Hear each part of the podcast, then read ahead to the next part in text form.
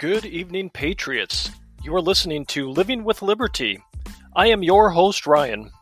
It seems that with the Electoral College vote, there's now been some despair settling in. Tonight, I talk about having perspective, perseverance, and patience. All next on Living with Liberty.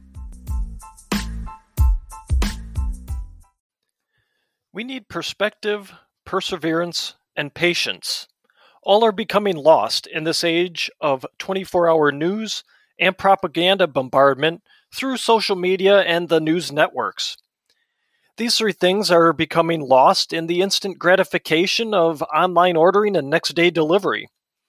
We have forgotten that things take time, and that if we really want something, we need to make it happen by sticking with it and putting in the time to achieve it. Let's start with perspective. We need perspective in two ways.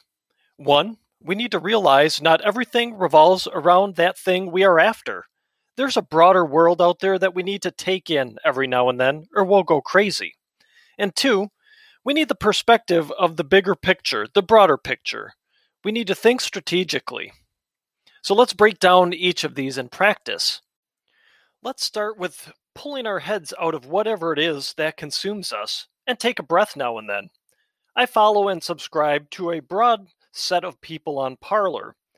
Every interest from current events and politics to stories and goings on in people's lives that have nothing to do at all with politics and news, yet everything to do with retaining our interpersonal relationships as people. I personally personally like seeing the personal posts more as it snaps me out of the political arena for a second and makes me appreciative that there's more to life than who the next president is or what congressman said what. It makes me stop and shift that mindset, and I also try and comment on those posts, whether it's someone announcing that they've just completed the first part of their school program successfully, or something like a daughter's best friend is getting a life changing medical procedure that will vastly improve their quality of life. Both of those things are awesome things to to recognize and to be appreciative of and congratulate people for. Second, we need the perspective of looking at the broader picture. A couple of things here I've seen in the last day or so that makes me think we aren't looking big picture. Both are Mitch McConnell beefs, you could call them. First, people lost their damn minds when he called basement Biden president elect. Well, that's our current reality, isn't it, at this point? Did the Electoral College not vote in accordance with the popular vote, however disputed that may be? Did the fight over this sham election stop because the Electoral College met and cast votes in accordance with the results? This really should not have been a surprise, and McConnell congratulating or calling him not necessarily congratulating, but calling him president president elect at this point, it shouldn't really be a surprise either. And the time and energy spent calling McConnell a sellout and a rhino and whatever else is better spent working the big picture. We should be working on the next moves, not worried about what terminology Mitch McConnell is using in reference to Biden.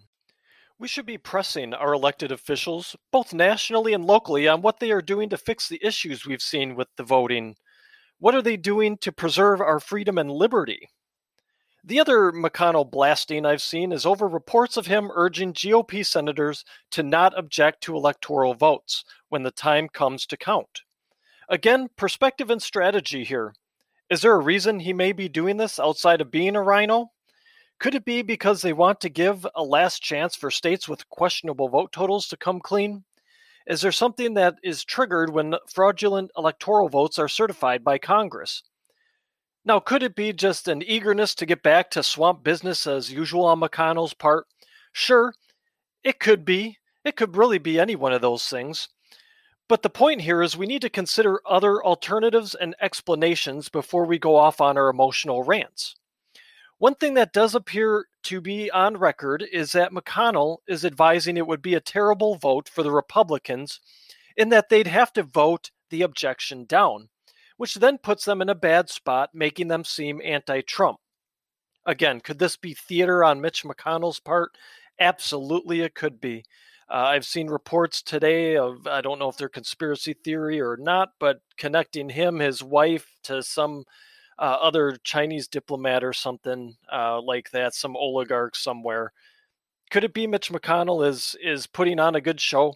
Yes, that's what politicians do. It's it's a show for a good part of the time. But again, we need to think about the per, the pers- have the perspective of, you know, what's the alternatives here? What's the strategy? Are there other things to consider? And you know, going with that theme, yes, the Senate could object to the vote, but then what? With a divided Congress, it will go nowhere. The House is still held by the Democrats. All that would these objections would be would be in a symbolic nature. Remember, the only date that matters is January 20th, 2021. The fight will go on up until then, and we need to keep our perspective. Next, let's talk about perseverance. Do we want freedom and liberty or not? Is that worth fighting for or not? Now, I get the cynicism. We've seen the same old story play out over and over corruptocrats not getting brought to justice, nothing being done, etc. But I ask again is freedom and liberty important or not? Do we want to preserve it or not? Now, I'm going to tell you a personal story here, a little bit about me. I went to college out of high school for about a semester, but I didn't like what I was doing, so I dropped out and came back home. I did tech school for a bit after uh, coming back home and ended up getting married young. Now, being young and dumb and having a kid on the way, and really with no college degree, I held a few lower paying jobs to make ends meet at that time. I got my first big break when I was around 23, when I was hired by a large local manufacturer to work in the plant on third shift.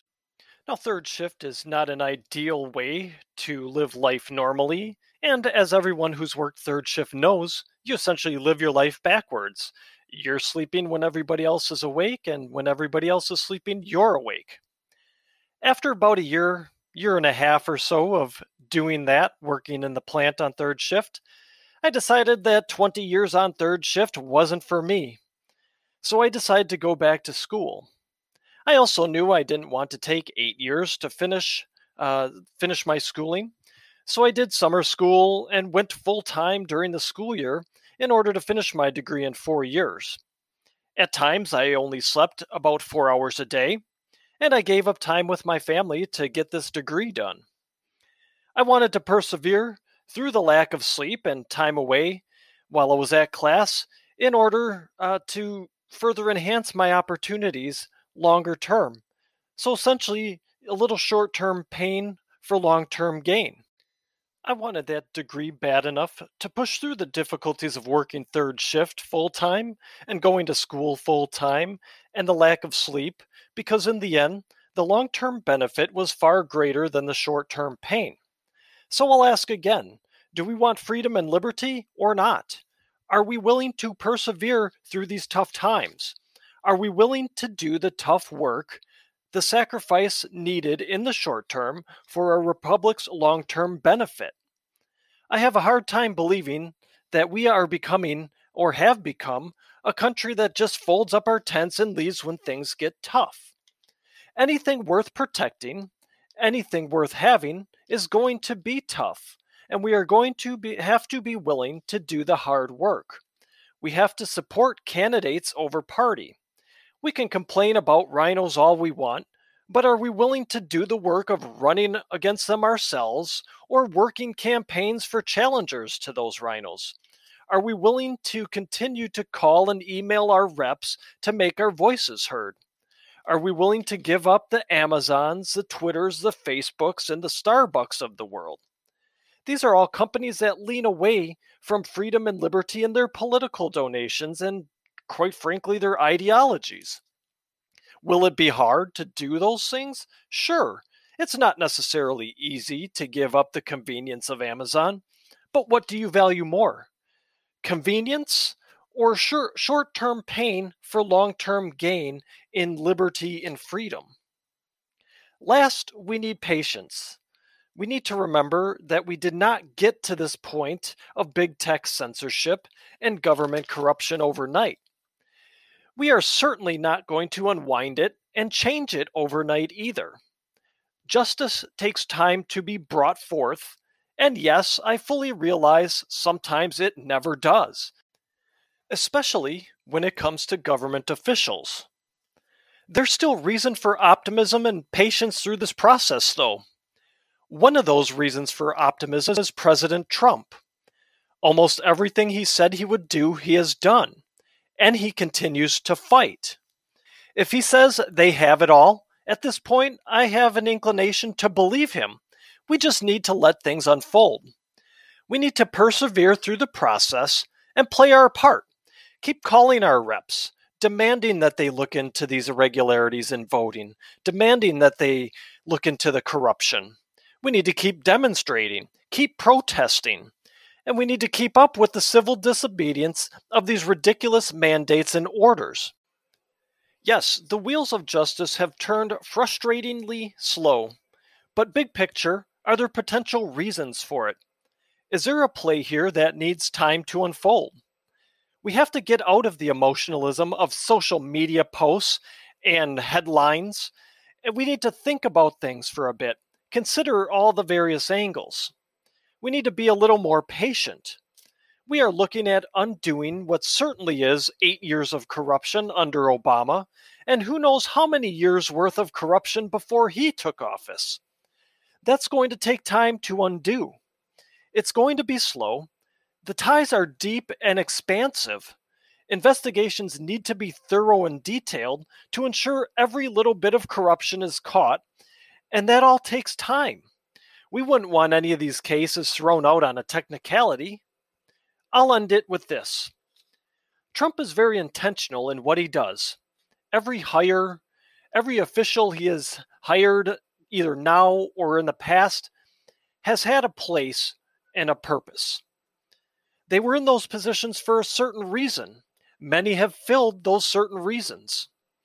The key here is looking into what their histories have been, to think about what their bigger purpose may be in these positions.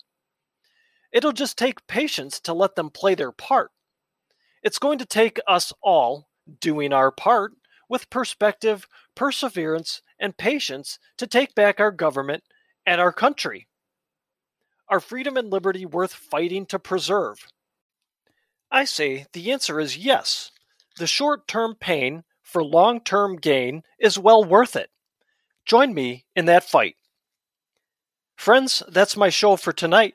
Thank you for listening. If you would be so kind, please leave a positive review if you are listening on a platform that allows reviews. If you'd also be so kind to subscribe, it will help us move up the charts and help more people find the truth. Thank you for listening and have a good night.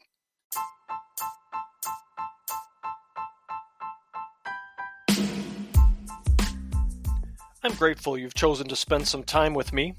I would truly appreciate it if you would subscribe to and share my podcast with friends and family.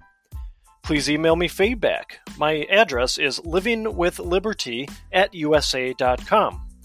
Follow and ring my bell for updates at my social media home on Parler. My handle is at Living with Liberty. Liberty isn't a given. We must continue to fight and protect it. Working together, we will do exactly that. Until next time.